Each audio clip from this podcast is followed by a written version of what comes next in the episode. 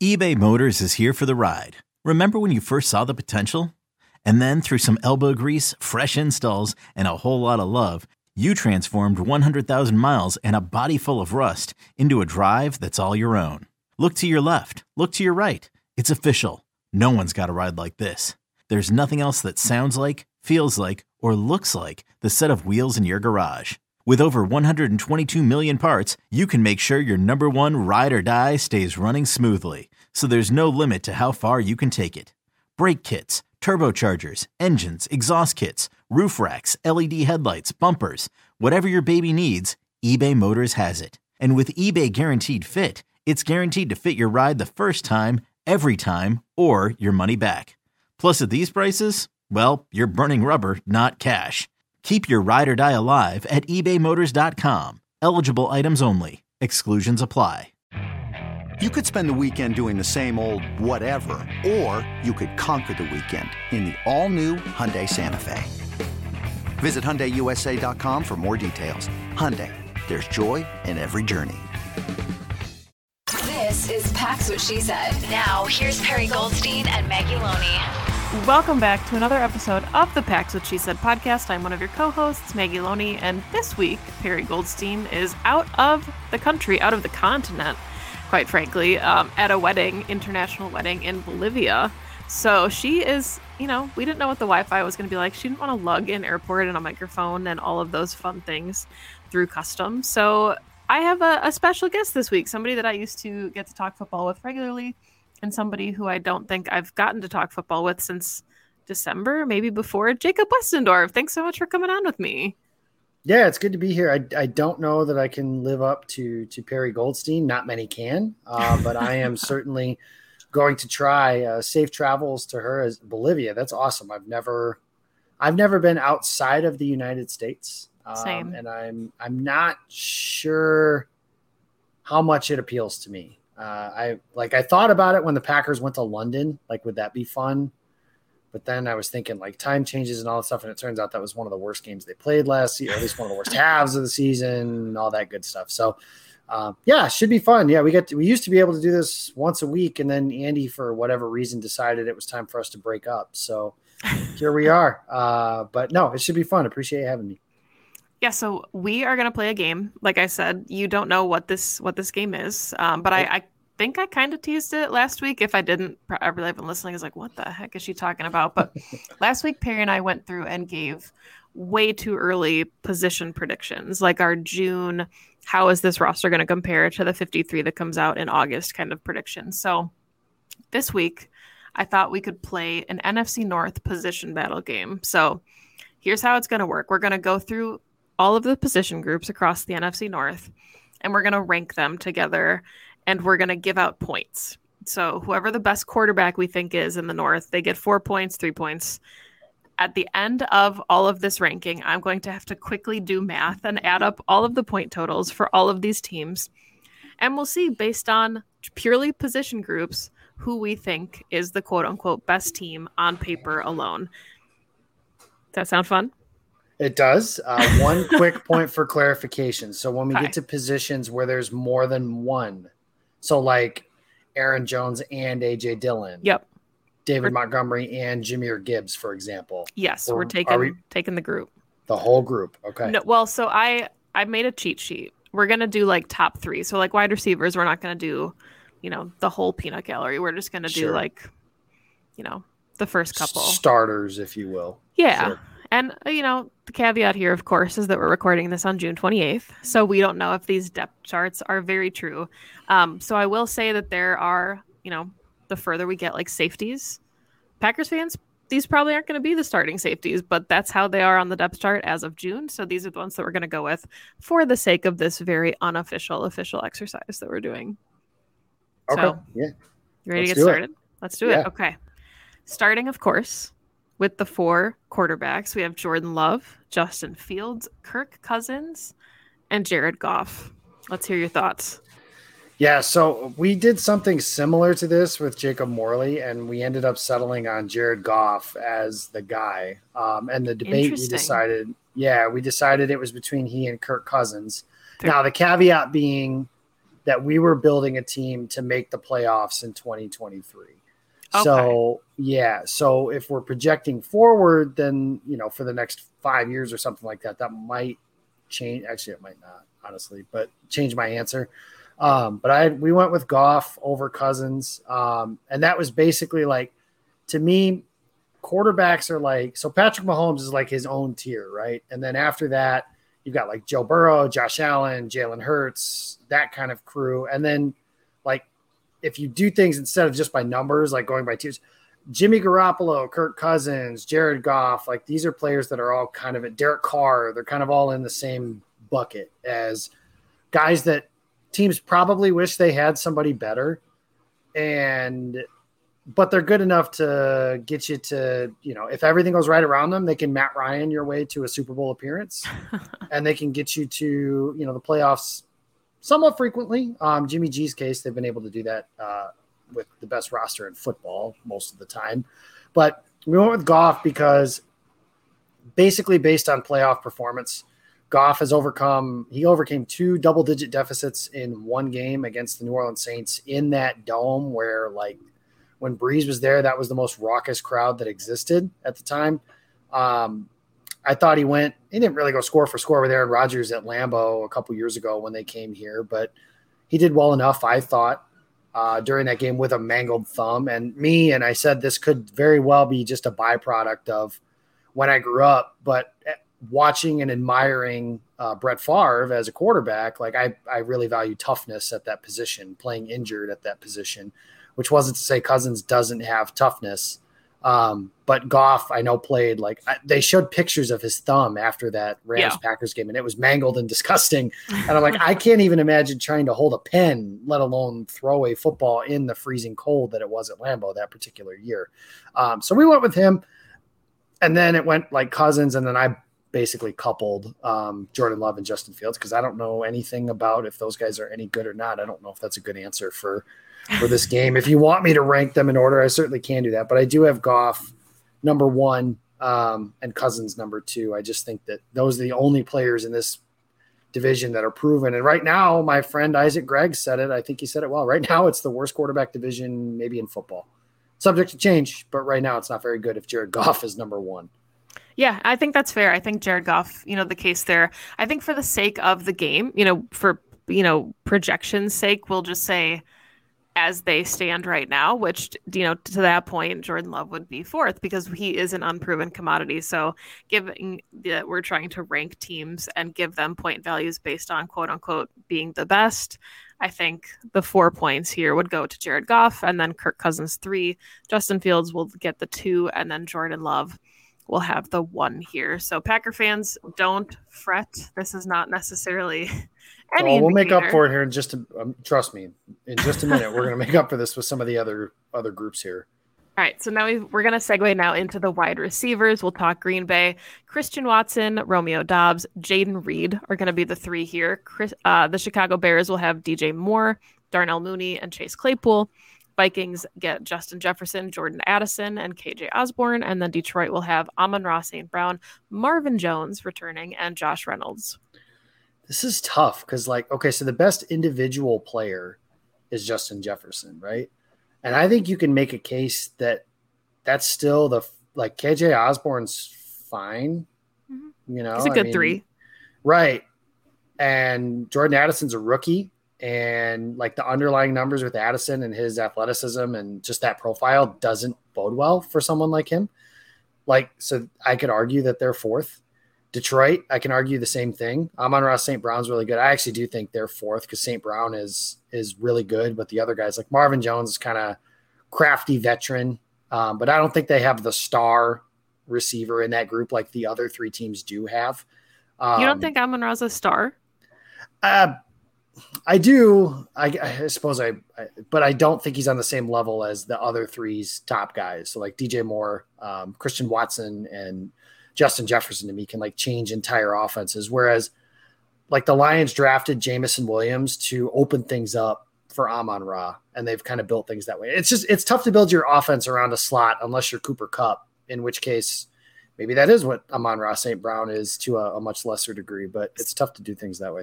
So that's a good point that you brought up then too. Jamison Williams obviously suspended to start the season. Do you think having him there in place of, let's say, Marvin Jones changes the outlook for that Detroit offense? It's hard to say. For the sake of our rankings, at least. Yeah, it's hard to say just because I really liked him coming out of that draft. Mm-hmm. That was the guy I was hoping if Green Bay was going to spend a first round pick on a receiver, that was kind of the guy that I thought they would really like. And I really liked him too. But he only played like 6 games last year because he was injured, which we knew was kind of going to be the deal. He had some really nice moments. He had a touchdown taken away against Green Bay in that last game of the season on a holding penalty that wiped out a really long touchdown. I don't know how much it would change things just because, again, kind of like Jordan Love, he's a relative unknown from that standpoint. I feel like I'm stalling to try and give the answer of who's the best here. I'm going to give the nod to Minnesota as the best team, despite everything I just said. Justin Jefferson is Devontae Adams. He's Tyreek Hill. He's Ja'Marr Chase. He's in that class of receivers, and he might be better than all of them. And I think that alone, it's similar to when Devontae was here, and we were talking about like, well, yeah, I mean, it's MVS, it's Allen Lazard, it's these other guys, but they also have Devontae. So I agree. That made things a lot easier that way. So I would put them 1. I would put Chicago 2 with Moore and Mooney, just because Moore is more proven than Watson. Mooney's a better player, I think, than Romeo Doubs. And I'd put Green Bay 3, and then I'd put Detroit 4. I just think the secondary receivers, like, I'm not buying as much stock in Romeo Doubs as you are, but I am buying some of it. And I love Jaden Reed. That was one of those, like, I didn't think they would take him when they did, but it was like a fist pump, oh, hell yeah, kind of reaction when they took him type of thing. So I think he's a guy that could integrate himself very quickly and easily with Jordan Love, just being that, underneath target, quarterback's best friend type thing. I feel like he has a really good chance of doing something like that quickly. So that's how I would stack it up. Minnesota, Chicago, Green Bay, and then Detroit. Yeah, Chicago's kind of the head scratcher, I think, here because D.J. Moore really – makes up for a lot of some of this other stuff. Darnell Mooney, pretty good. Chase Claypool, I know there's been reports that he hasn't been, fantastic coming into, OTAs and things, or they're not happy been performing thus far. So maybe, don't ever trade for a receiver that the Steelers are willing to give up on. They're like one of the best teams in the league at doing receivers. So I'd laugh, but the Packers tried to do that too. So and I mean, so I agree with you. And you are, of course, the guest of the show. So your rankings will have some pull here. We'll take Minnesota with 4 points, Chicago with 3, Packers with 2, and the Detroit Lions with 1.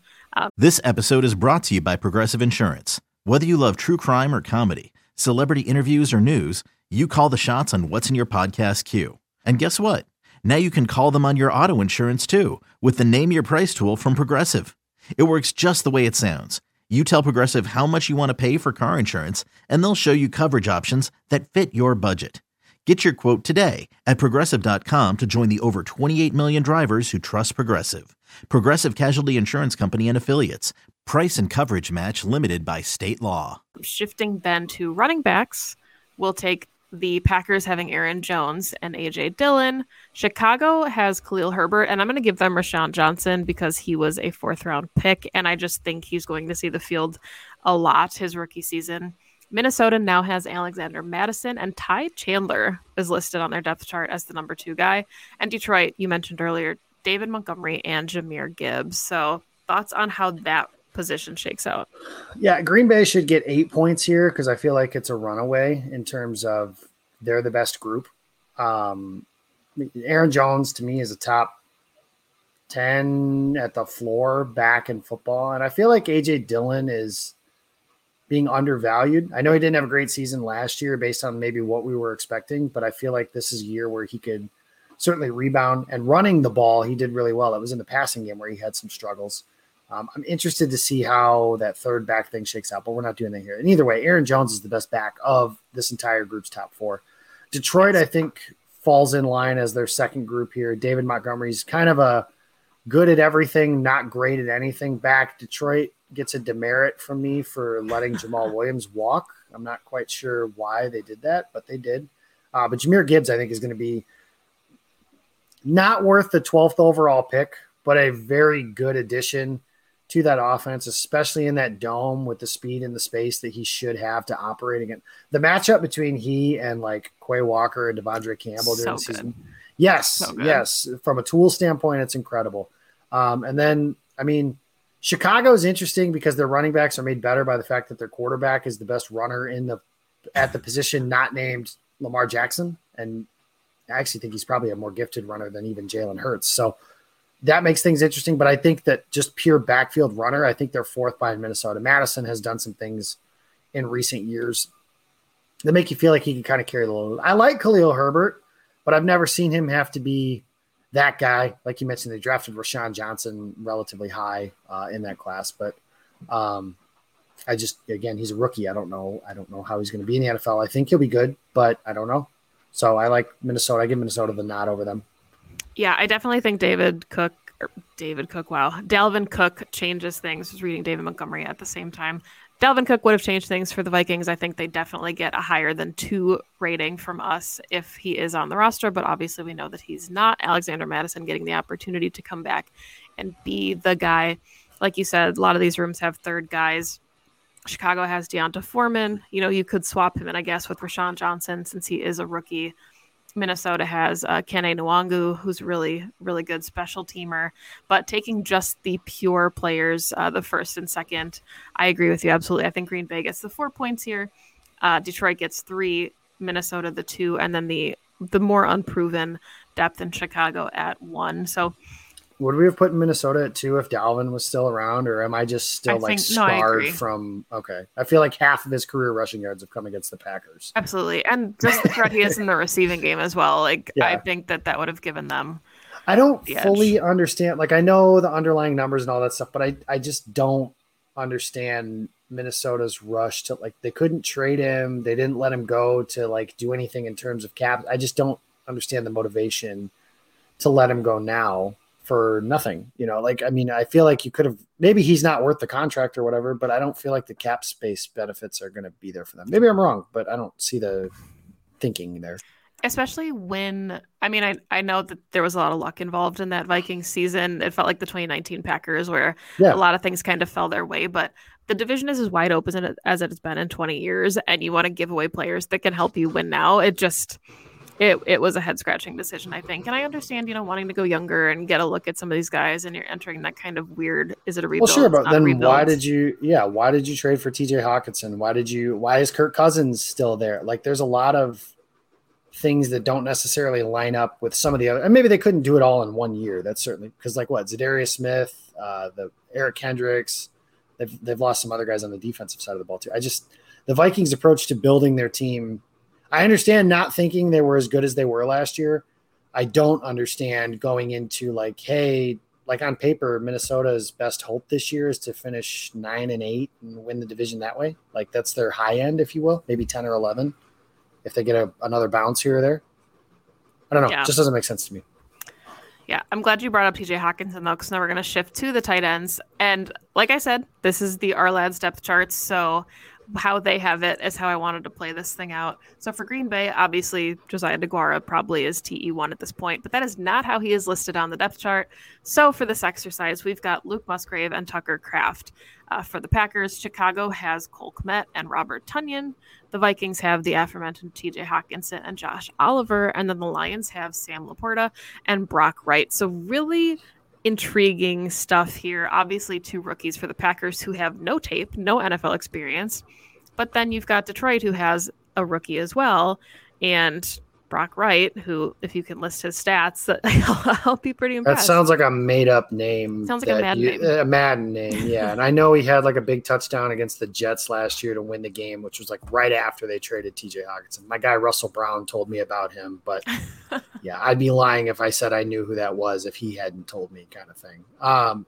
T.J. Hockenson and Josh Oliver is a really good group. And that's another thing. Josh Oliver in the draft. And and they signed him out. So you signed a free – again, Minnesota's team-building strategy just is weird. But Hockenson, I think, is overrated as a player, but he's still good, which matters, especially at that position. That's really valuable if you have a tight end who's not just a guy. That's incredibly valuable. But those 2 guys together, I think, make an easy number 1. Agreed. Cole Kmet and Robert Tonyan are both like Cole Kmet's above average. Tonyan, another year removed from his knee injury. We've seen him lead the league in touchdowns before, but how much of that was a byproduct of Matt LaFleur? How much of that was a byproduct of playing with the league MVP, which he's not going to be doing this year?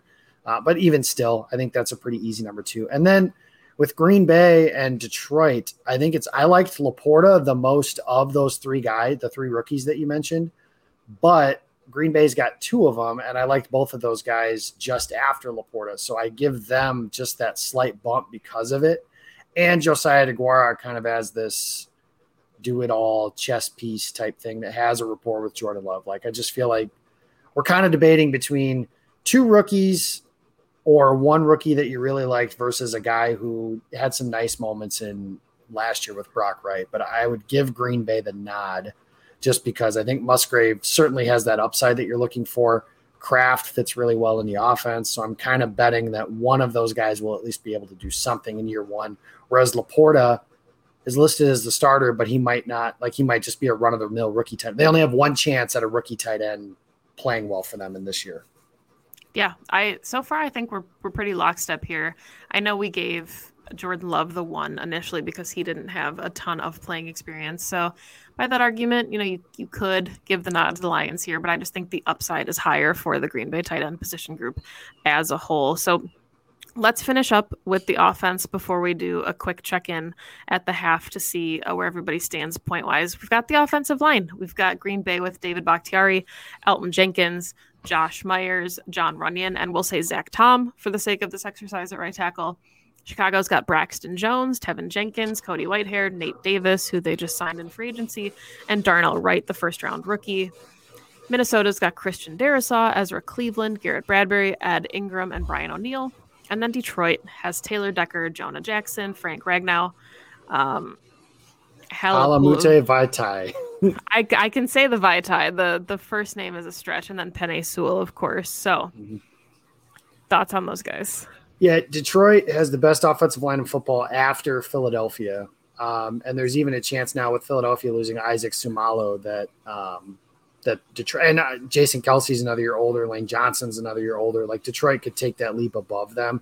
So I think they're number one. I think Green Bay's number two. I think those are both pretty simple. And I say that even with some, you know, question marks in terms of Josh Myers. I don't know. You know, I want to believe, but I'm like David Duchovny in the X-Files. I want to believe, but I don't know. John Runyon is fine.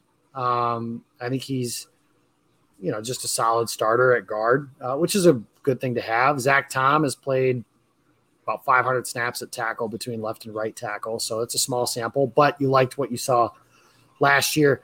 Minnesota, Chicago added pieces to their offensive line, but that wasn't a good group, wasn't a very good group last year. Donald Wright hasn't played a snap at tackle. I liked him coming into this class, but he's a bigger guy, and the NFL is kind of moving away from players that are, you know, big plotters like that. They added Wyatt Davis. I still think they're going to end up like Lucas Patrick's going to play for them a little bit. He's fine. Braxton Jones is a fifth-round rookie. He's fine. So because of guys like the star power, if you will, belongs and gets Minnesota with Christian Darrisaw. Yeah. He gets the nod basically to give the Vikings that three spot, even if I think the worst player of the 10 I just mentioned is probably Ed Ingram, but they make up for it by the fact that Christian Darrisaw is the best player between those two. So Detroit, Green Bay, Minnesota, Chicago is how I would rank that. I agree. There's just so many unknowns with Chicago. You know, Darnell Wright was a huge investment, especially we talked about it on the show before, knowing how they needed to kind of change their entire defensive line. You know, the best defensive lineman in the class, and Jalen Carter was sitting right there for them, and they traded back. So Darnell Wright has to be very good, and he has to be very good right away in order for that pick to feel like a sound investment. So, holy cow, I did bad math. No, we're right. Okay, I had to check my math on the fly here. So through the first, the offensive portion of our ranking system, as things stands now, Green Bay has 12 points, Chicago has 11 points, the Vikings have 15 points, and the Lions have 13 points. So we've got Minnesota with a slight edge over everybody else just based on our offensive rankings alone. We'll see how everything shakes out once we get to the full entirety of these rosters. 2400 Sports is an Odyssey company.